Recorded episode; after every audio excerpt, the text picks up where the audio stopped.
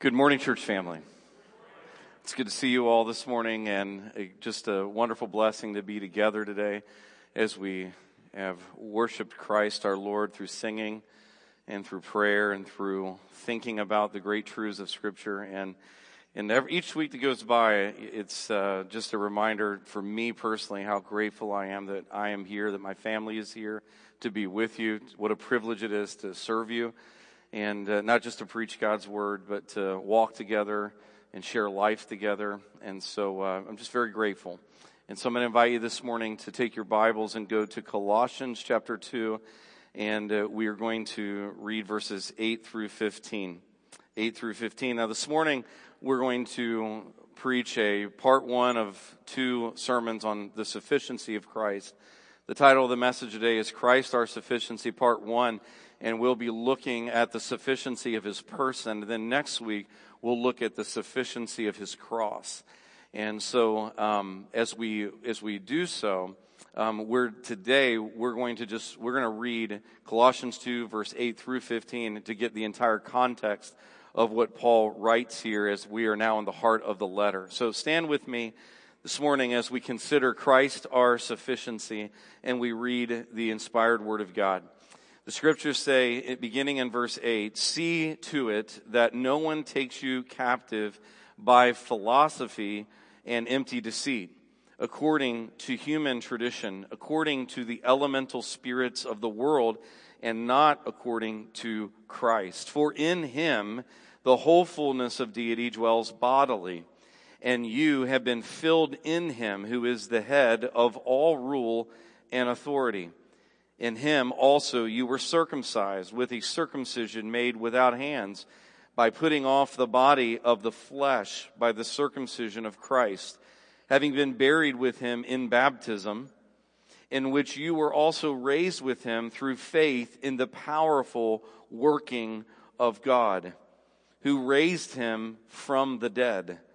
And you, who were dead in your trespasses and the uncircumcision of your flesh, God made alive together with him, having forgiven us all our trespasses by canceling the record of debt that stood against us with its legal demands. This he set aside, nailing it to the cross. He disarmed the rulers and authorities and put them to open shame by triumphing over them in him. Let's pray. Father, thank you for your holy and inspired word. Thank you for your glorified and majestic Son, the Lord Jesus Christ. Thank you that in him the fullness of deity dwells bodily. And thank you that he came from heaven to be our Savior. And thank you that he went to that cross, and on that cross, he died for our sins and he canceled every debt that we had before you. And through him, we are totally and fully forgiven and made right with you. There is no other gospel and there is no other truth greater than Christ crucified and risen from the dead. May he be exalted today. May you pour out your Holy Spirit. May you illuminate our hearts and minds that we may know just a little bit more of the unsearchable riches of Jesus. And may then we go forth sharing him with a world who desperately needs to know him. And it is in his name that we pray. Amen. You may be seated. There are hundreds of ways that people are deceived by criminals online. Sometimes I get notifications, and I'm pretty sure you probably do too. I'll get notifications on my phone that look like they're from the phone company or they're from Amazon and sometimes there's even a hyperlink that if I click it, it'll take me to this wonderful gift that I had no idea that I had even, had, was in the running to actually win. And, you know, it's interesting because it'll look legitimate. And even when you get those on your email, you get those emails, right? Those spams and, and it'll actually say that it's from someone you know or from a company you know. And if you, but if you look really careful, carefully, even though it may look legitimate, usually there's one character or letter that has been changed so that you'll be deceived and be convinced that it's legitimate. Fake emails, text, hyperlinks, whatever they are, they abound everywhere and they are meant to deceive so that people can get our data and get our information. I've warned my kids and my family members for years and repeated it often. Be careful. Do not open anything that is sent to you. And if it is too good to be true, it is most likely a lie. And all of us, I'm sure, make, uh, take great efforts to make sure that our computers and our devices have antivirus software and that our data is protected from malicious attacks. I use that as an illustration because right here in the very open, in, in this passage, beginning in verse 8, we have an instructive warning that we might say is a spiritual antivirus protection for us, and it will protect our souls. And Paul issues this flowing right out of verses 6 and 7. Remember in verse 6 and 7, Paul says, Therefore, as you have received Christ Jesus the Lord, so walk in him, rooted and built up in him and established in the faith, just as you were taught, abounding in thanksgiving. And in those two verses, Paul gives a summary of his intro to the letter, taking us all the way back to verse 1 of chapter 1, where he presents the grand and glorious vision of Christ and salvation. Those two verses also give a blueprint for the Christian life and how the gospel drives us and drives our spiritual growth. Those two verses also serve us as we are prepared to encounter all sorts of dangerous threats that exist on the marketplace of ideas and religion. There are all kinds of ideas that are out there, Paul knows, that are a threat to the gospel. And so when you come to verse 8, Paul launches into a series of warnings to the young, this young church about dangerous threats that are designed to deceive, to delude, and to disqualify them or to derail them from the truth of the gospel. And in the verses that we have read this morning, Paul programs these believers with anti-deception truth that will protect them from false teaching. And so here's the key. I mean, here's the key to the anti-deception uh, plan that Paul has. The key truth is this. Christ is sufficient. That, that's the key.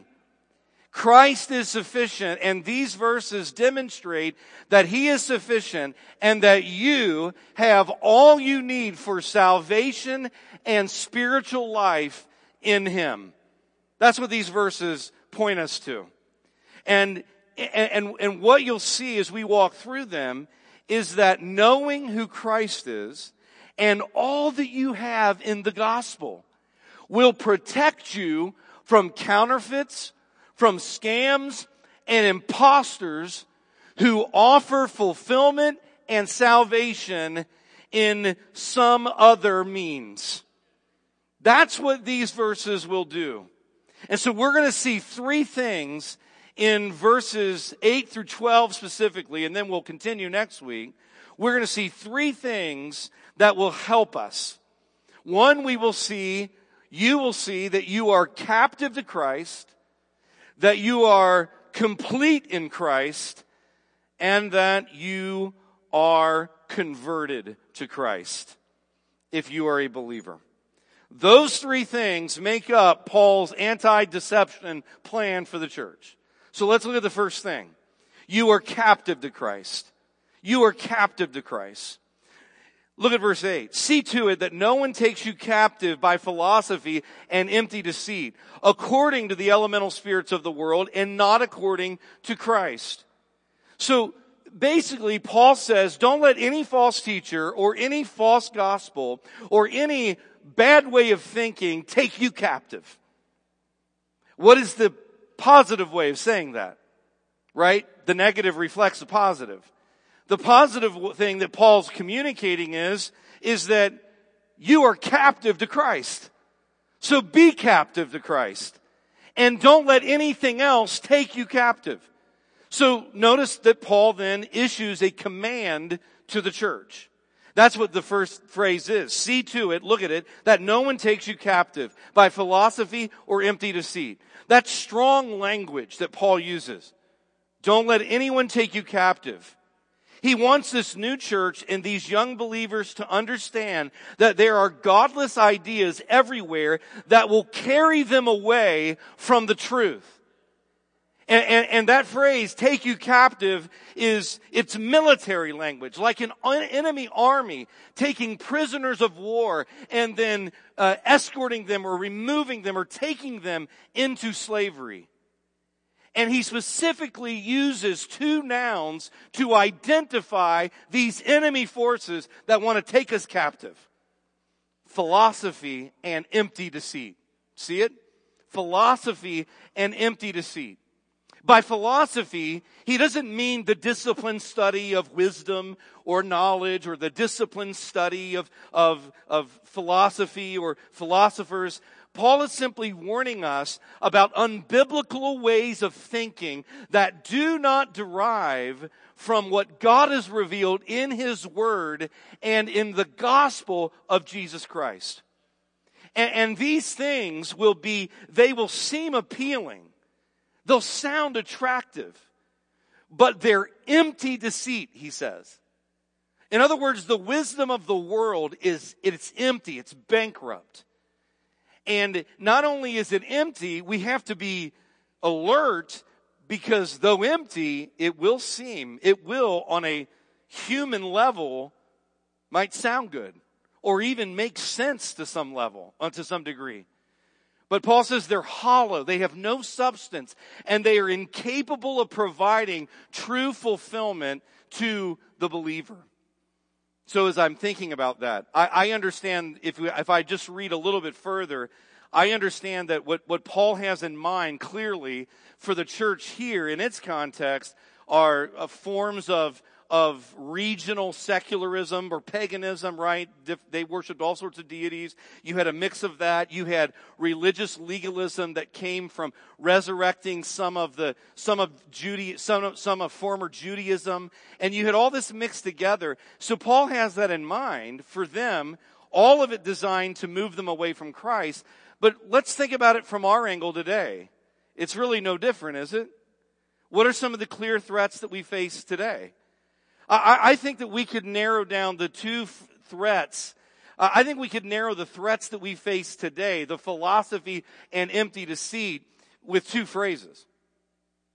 The religion of self and the godless philosophy of self-autonomy. I really do. I, I believe that, that, that, that would summarize the philosophy and empty deceit that we face today.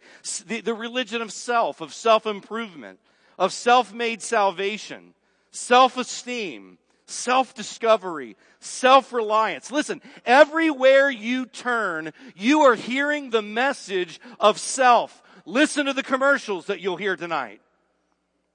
We self we, we self-determine. We self-identify.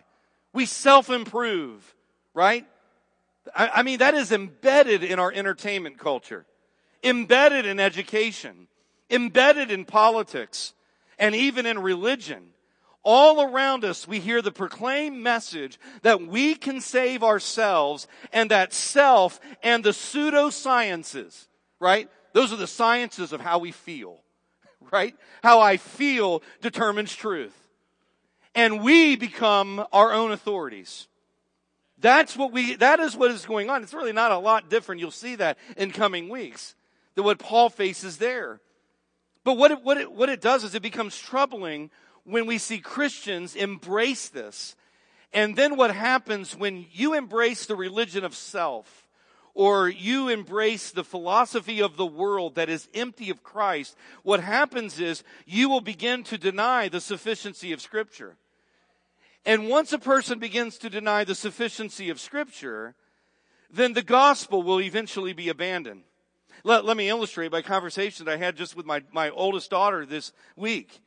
She was at college and she heard a lecture at a Christian institution about sexuality and gender, where it was told that biology determines sex, but the person, the person, the individual chooses gender. Furthermore, sexuality is a matter of genetics, not choice. And so the conclusion walking away is, well, we're not sinners with a corrupt nature and evil desires who need salvation. We're just humans who need to be true to ourselves. And if that's all that's needed is for us to be true to ourselves, then what do we need the gospel for? What do we need Christ for? What do we need salvation for? I mean, clearly we don't need to repent of anything. We don't need to believe in anyone except ourselves.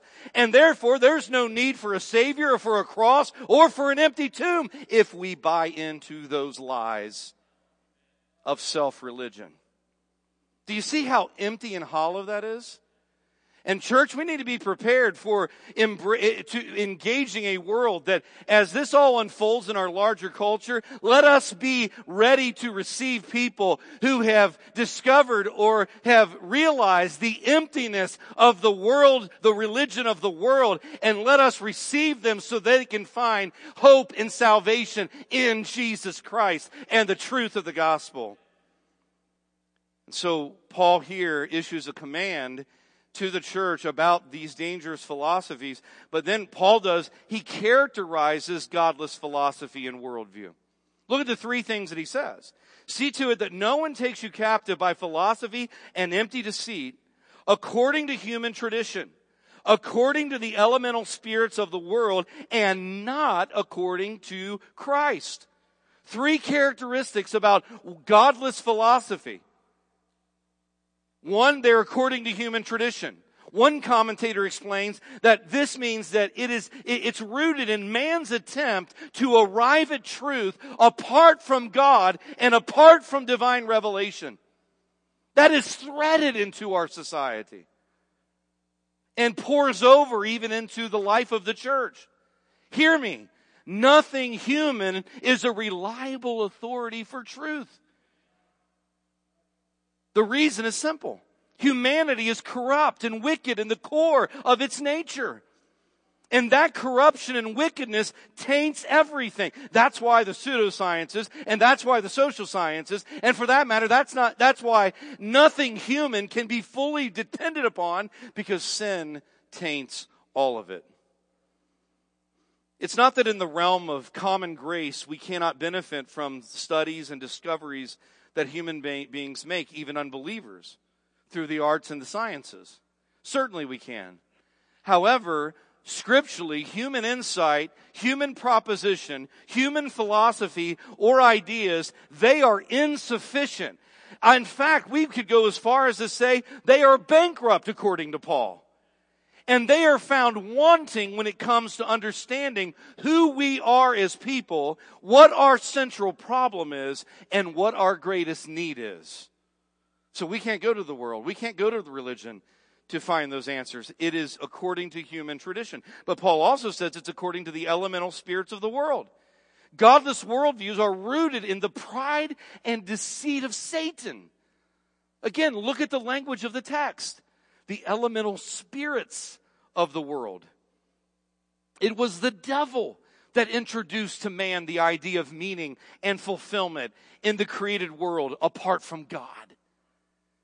That is demonic.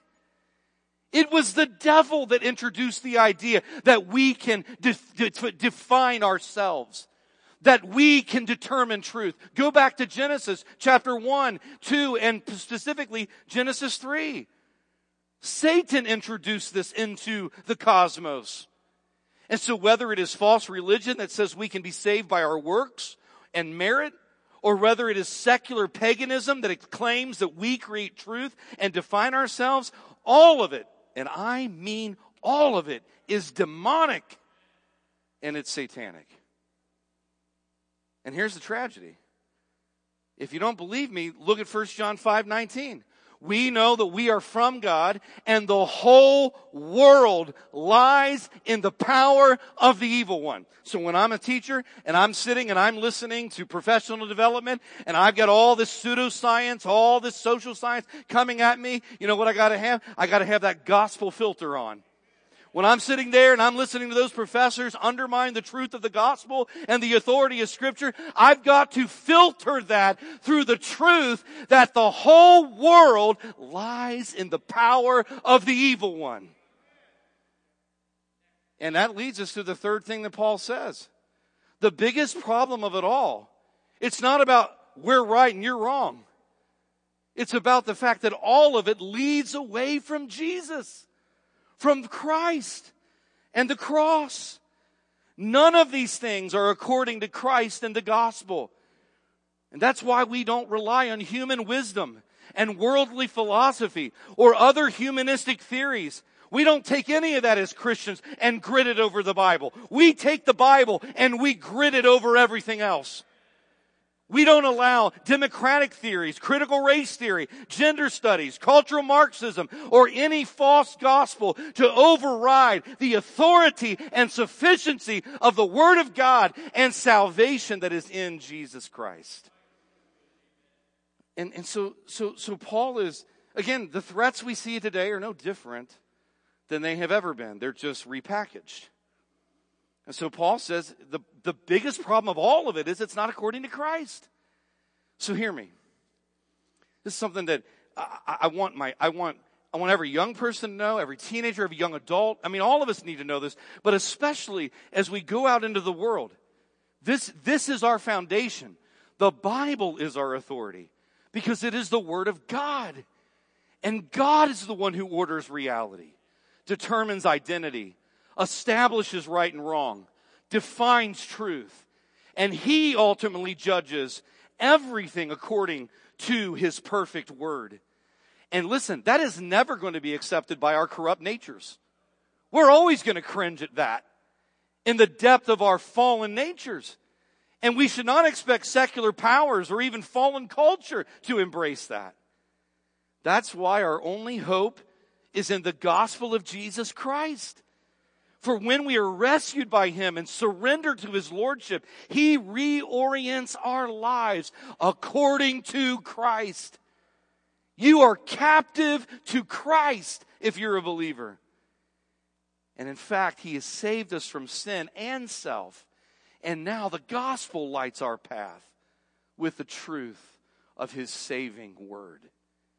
So this morning, we need to see how this is applied then. Don't be deceived by unbiblical thinking, by unbiblical worldviews or systems or ideas. Be captive to Christ alone. You know why? Because He's sufficient. And if you're captive to Christ alone, then you will not be deceived by His grace and power working in you. You won't be deceived. You'll not only be able to navigate and filter, you'll be able to be a witness to unbelievers of the truth that has saved you. Because they're not the enemies. They're the mission field. And that's why we need to, we need to live in such a way that we demonstrate that Christ is sufficient. So what about you? What are some of the things that have come at you this past week that would not be according to Christ? So, if you're captive to Christ, you're captive to Christ because He is sufficient. And if you're captive to Christ, that leads us to a second thing. You are complete in Christ. You're complete in Christ. Look at verse 9. Paul says, For in Him, Christ, who he just mentioned, that all this other stuff that's coming at us in the world is not according to Christ and the grace of the gospel. In Him, the whole fullness of deity dwells bodily. And you have been filled in Him who is the head of all rule and authority. So now Paul gives us the second part of his anti deception plan. Got to roll with the original illustration there. Right? The first one is you're captive to Christ. Let your thinking and your heart be captive to His sufficiency. But number two, you need to be reminded that you were complete in Him. And what that means is, is that if I, think about the, the, that idea of the spam and all the, the, the things that are coming at us that are out there on the World Wide Web and and uh, in the in cyber crime and all of that. If I know the real website, if I know the real email, well, I'm not going to click on a link that takes me to the false one. Bankers can identify a counterfeit because they have so carefully examined and studied real currency. And so what Paul says here is, listen, if you know who Christ is and what you have in Him, well then that'll be a defense for you so that you don't fall for something else. So Paul tells us that we are complete in Christ because of first Christ's sufficiency as God. Look at verse 9. Again, verse 9, for in him the whole fullness of deity dwells bodily. Now compare that to philosophy and empty deceit. Empty deceit fullness in Christ. See the, see the, the contrast? Christ's sufficiency is God, is what Paul presents. In him, the whole fullness of deity dwells bodily. This is one of the clearest references to Christ's deity. In fact, go to chapter 1, verse 19, because there's another one. And I, I want you to, I'm going to read it. It says this For in him all the fullness of God was pleased to dwell. Circle the word was. That's past tense. Go to chapter 2, verse 9. It's present tense. For in him the whole fullness of deity dwells presently, bodily, in Christ.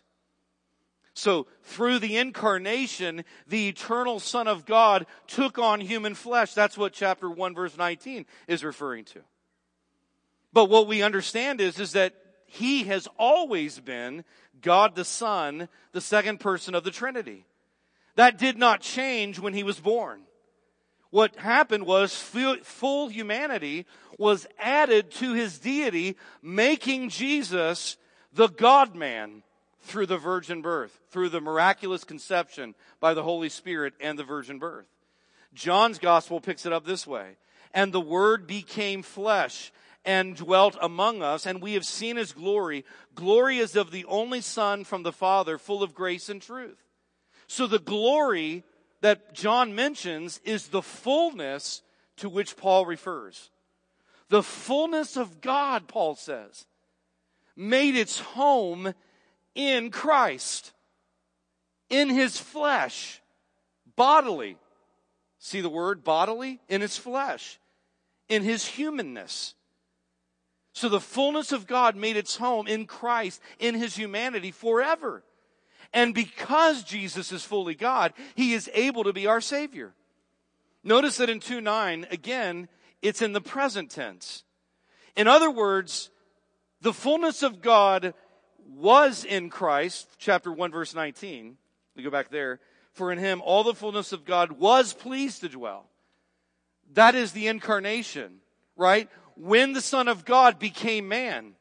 But in chapter 2 verse 9, you have the present tense, meaning that Christ is presently the God man.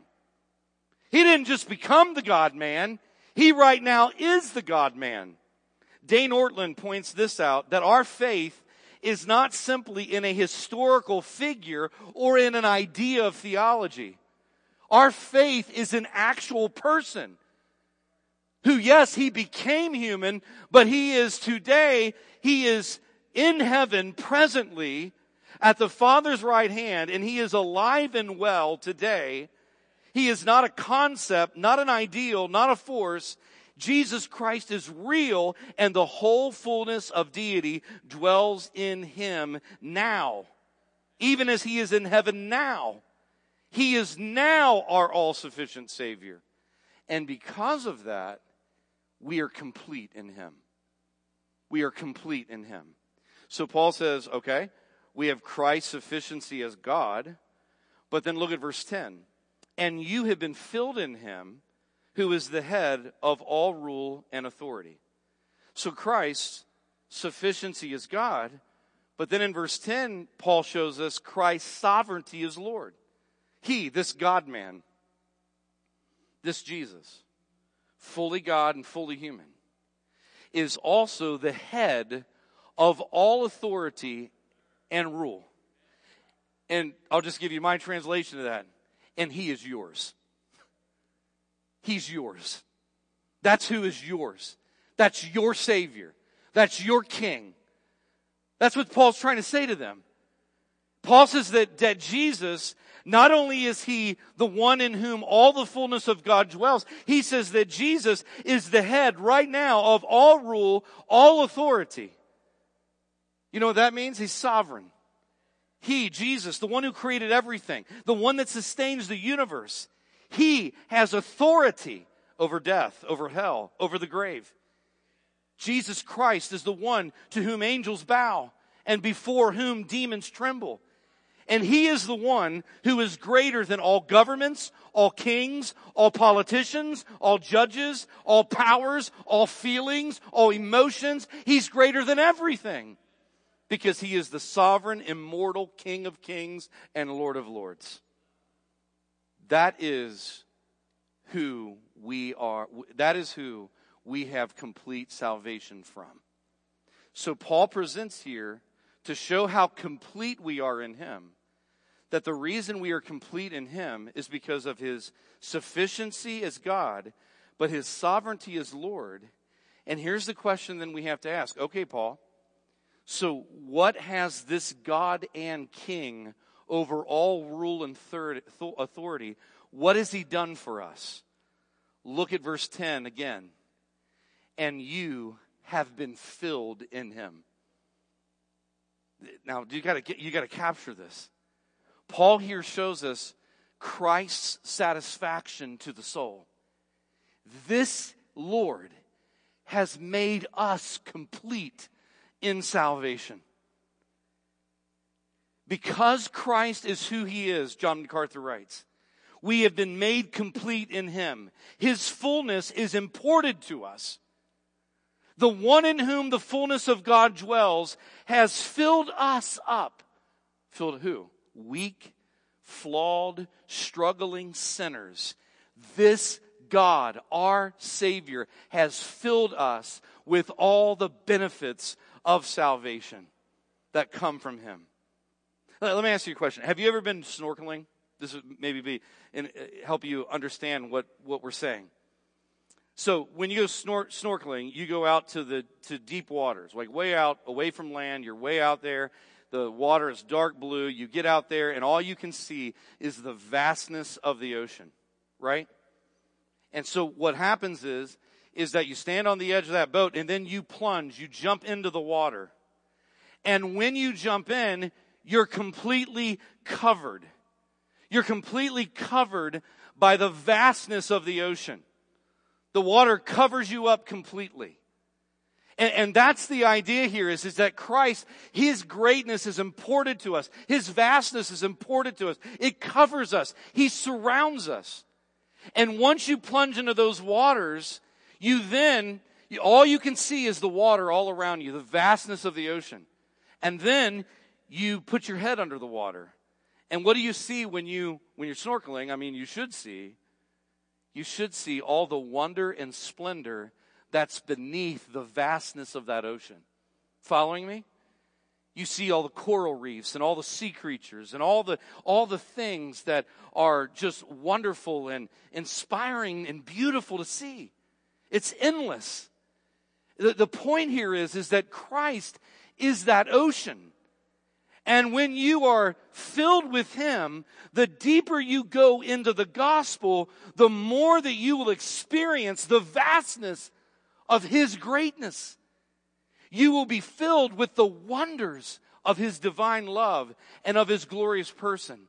And what you will find once you're in Christ is that in Him, the further you go in walking and growing in Him, you will see that He has whatever you need forgiveness, reconciliation, redemption, adoption, right? All of the wonderful things of our salvation, peace, hope, wisdom, strength. It's all found in Him. You don't need to go anywhere else because you are filled in Him. That's Paul's point. So, so, so the temptation for us is then to go find meaning and fulfillment and hope in success, in education, in our work, in our relationships, our pleasures, sports, activities, hobbies. I mean, people plunge into drugs and alcohol and all sorts of forms of addictions. They, they go to those things to find meaning and hope. And Paul says, for you believers, you don't need to go anywhere else because you have been filled in Him. That's why Jesus says in John 4, He says to the woman at the well, Everyone who drinks of this water, of this earthly water, of this physical water, will be thirsty again. But whoever drinks of the water that I will give him will never be thirsty again. Because the water that I will give will become in him a spring of water welling up to eternal life. Because Christ satisfies the soul. So Jesus there invites the woman at the well to be satisfied in him, to be filled in him. And Paul here in Colossians chapter 2 says that this God, who, this Christ, who the sufficiency of God is revealed and the sovereignty of God is revealed, has filled you. You are filled in Him. In Ephesians chapter 3, Paul prays that the church will know the love of Christ that surpasses knowledge, that you may be filled with all the fullness of God as we are filled with the fullness of God, when we are in that ocean of His great glory and grace, what we experience is the love and goodness of the gospel. And we find over and over again that all we really need is in Him. I guess if I could sum it up, I would say this. We often pray, Lord, give me strength, give me wisdom, Give me this, give me that. Give me peace, give me hope. But after we pray that, what Paul wants us to realize is I've asked for it, but I already have it because I have it in Him. And so part of the whole Christian life and Christian growth is discovering more hope, more peace, more understanding, more joy, and all the forgiveness and grace of salvation that is mine in Christ. We just need to live in what we already have. That's the point of being filled in Him. And when we begin to live in what we already have through Christ, we will find what John Piper says God is most glorified in us when we are most satisfied in Him in Christ. So, the question that I would ask you today is Are you filled and satisfied with Christ? Are you realizing that He is all that you need? Because you are totally complete in Him, Christ, the eternal Son of God. He is sufficient. And the more that you understand that not only are you capt, captive to Christ, but you are complete in Christ, then you will have a defense against the world's philosophies and ideas that want to draw you away from Him. But that leads us to a third observation. We are not only captive to Christ, we are not only complete in Christ, but thirdly, you are converted to Christ. Look at verse 11. So, and you have been filled in him who is the head of all rule and authority. And then verse 11, in him. Notice how Paul keeps saying in him. Circle every time you see the pronoun him or he. There's this completeness of our salvation. In him also, you were circumcised with a circumcision made without hands by putting off the body of the flesh by the circumcision of Christ. Having been buried with him in baptism, in which you were also raised with him through faith in the powerful working of God. So, what Paul does here is he gives us the third part of anti deception true conversion and union with Christ. And the way he illustrates our union with Christ and the conversion we've experienced is first spiritual circumcision of the old nature. Verse 11. So in him also you were circumcised. Now for us Gentiles, 2,000 years later, this doesn't necessarily resonate clearly for us. But what Paul is doing here is, is he is drawing from Israel's past and he's using the sign of the old covenant to demonstrate what has happened to believers in their conversion. Circumcision in the Old Testament was a surgical act that involved the cutting of the part of a man that produces life and passes along sin to the next generation. It was a sign. It was not meant to save. It was a sign that illustrated man's deep need for spiritual life, for new life, for a new nature that can only be done by the work of God inwardly. It was never meant to be an outward ritual that actually made somebody forgiven or a member of God's family spiritually. Here's evidence of it Deuteronomy chapter 10. Listen to what is written Circumcise therefore the foreskin of your heart and be no longer stubborn. And the Lord your God will circumcise your heart and the heart of your offspring so that you will love the Lord your God with all your heart, with all your soul, that you may live. God has always been speaking to the need of our heart because our hearts are corrupt. Paul picks this up in Romans chapter 2. For no one is a Jew who is merely one outwardly, nor is circumcision outward and physical, but a Jew a member of the covenant community of God is one inwardly. And circumcision is a matter of the heart by the Spirit, not by the letter. Now, how do we make sense of this? Well, Paul is using circumcision in a twofold way. He uses circumcision first to show that we have had changed hearts, a circumcision of hearts, if you will, made without hands. Okay, so if our conversion isn't made without hands, it's not produced by human ability or initiative, who is the one then that does the work of changing us? The Holy Spirit. That's exactly what he's referring to. That this circumcision made without hands is a work of the Spirit. Our sinful nature, nature has been cut away. In other words, when you became a Christian, there was a cutting away of the old nature a putting off of that old flesh. That's the word he uses, right? Made without hands by putting off the body of the flesh. That's Paul referring to our sinful nature.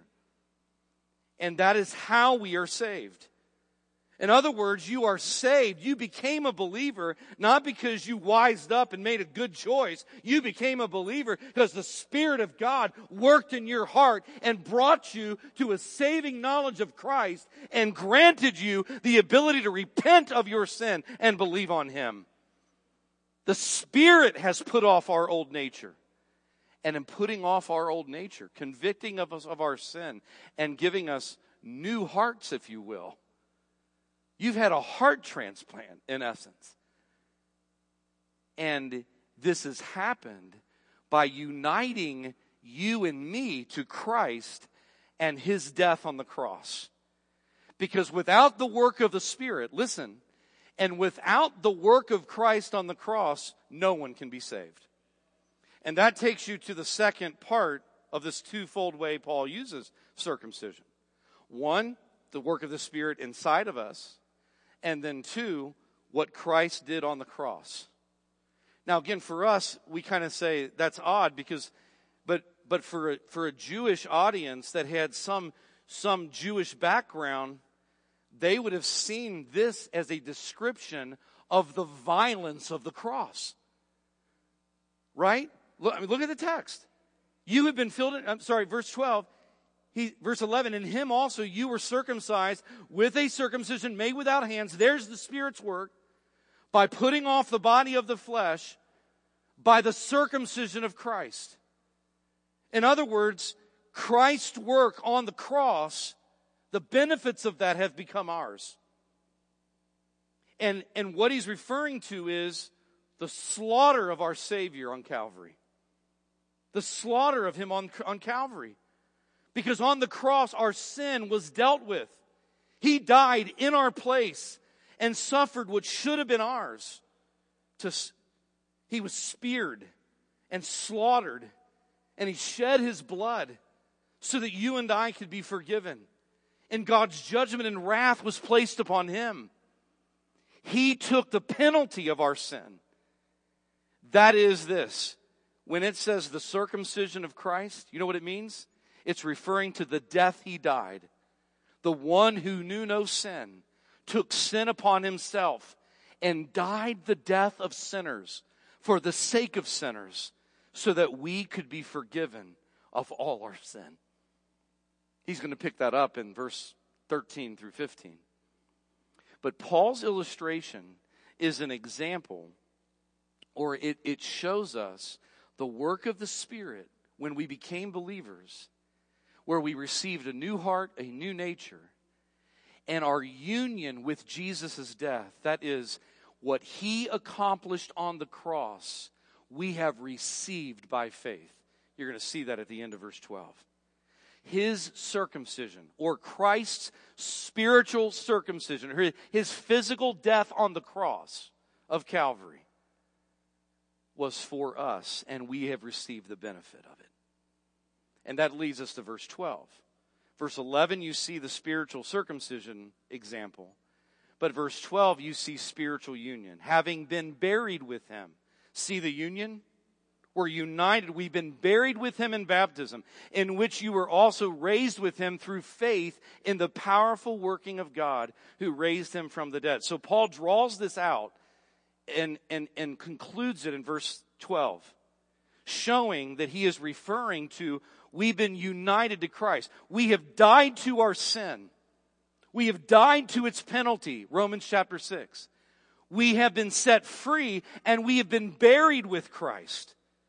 This shows that, that he died a real death on our behalf and that we have entered into the benefits of that death. That's why we've been buried with him. We have entered into the benefits of his death. And then look what it says, continue on, in which you were also raised with him through faith in the powerful working of God. We have been raised to new life. We have been spiritually raised to a new existence, a life that is governed by the Spirit of God who has brought to us a new nature, robed us in righteousness, and granted us forgiveness. Everything that Christ accomplished in his death, burial, and resurrection have become ours. And do you know where we see that pictured? In baptism. That's why he mentions baptism. That's what baptism pictures. Baptism doesn't save us. Baptism shows our union with Christ. And, and so baptism is an outward picture of inward transformation. So, so how then do all the benefits of Christ's death and resurrection come to us? Is it because we go through the ritual of baptism? No. He answers it. Look, through faith. That's the emphasis through faith in the powerful working of God who raised Jesus from the dead. We are saved through faith. We are united to Christ through faith, faith in the powerful working of God in the gospel. So, what this text is about is about spiritual union with Jesus. It has nothing to do with baptizing infants or replacing circumcision with baptism. And the reason we know that is because the emphasis is through faith. Without faith, forget circumcision. Without faith, forget baptism. Without faith in the work of Jesus Christ, there is no salvation. And so faith is united us to Christ, and faith, that is not a work of our own, but it is a gift of God. It's kind of like a marriage, right? What is yours becomes your spouse's when you enter the covenant of marriage. When you were converted, there was a, a one sided benefit. you follow? In marriage, it's, I, I hope at least in marriage, it's two sided. What is hers is yours, and what is his is hers, right? But in salvation, I think I got that right. Talk to my wife later. But in salvation, it's one sided. What is Christ's becomes ours. And he takes our sin and he casts it into the sea of forgetfulness. We are united to him and we receive not only him, but all that he achieved in the gospel. You are united to Christ in conversion. So there's the truth applied. You are united to Christ by faith, and you share in all the benefits of his death, burial, and resurrection. And that is how we are protected from deception. That is Paul's anti deception software for the church the sufficiency of Christ. You have all you need for salvation and spiritual life in Him. Now, everything else that comes your way, filter it through that. You're complete in Him. You're captive to Him. You've been converted by Him. Have you? So, are you captive to Christ alone? Are you complete and satisfied in Him? Have you experienced conversion and now share in the benefits of the gospel? If you have not been saved, today is the day to be saved. And maybe you are saved and you are a believer, and you know what? You just need to start living in what you already have through Christ. Because then when you do, you can sing, I rejoice in my Redeemer, greatest treasure, wellspring of my soul. I will trust in him and no other. My soul is satisfied in him alone. Let's stand. Father, we thank you for your word. Thank you for the grace of listening. And for everyone here who has listened and tuned their heart in to your word and your truth. Holy Spirit, take it and may you root it deep in us so that every thought will be taken captive to Christ. That we will not be deceived. That we will realize that we are complete in Him, the one who is God and the one who is Lord over all. And that in the fullness of Him we will live, knowing that all we need is from Him. And may we rest in the truth that we have been converted by Him through the work of the Spirit and all of his benefits are ours through the work of your salvation. May we rest in that as we praise your name for the cross and for who, what he has done to save us. In his name, amen.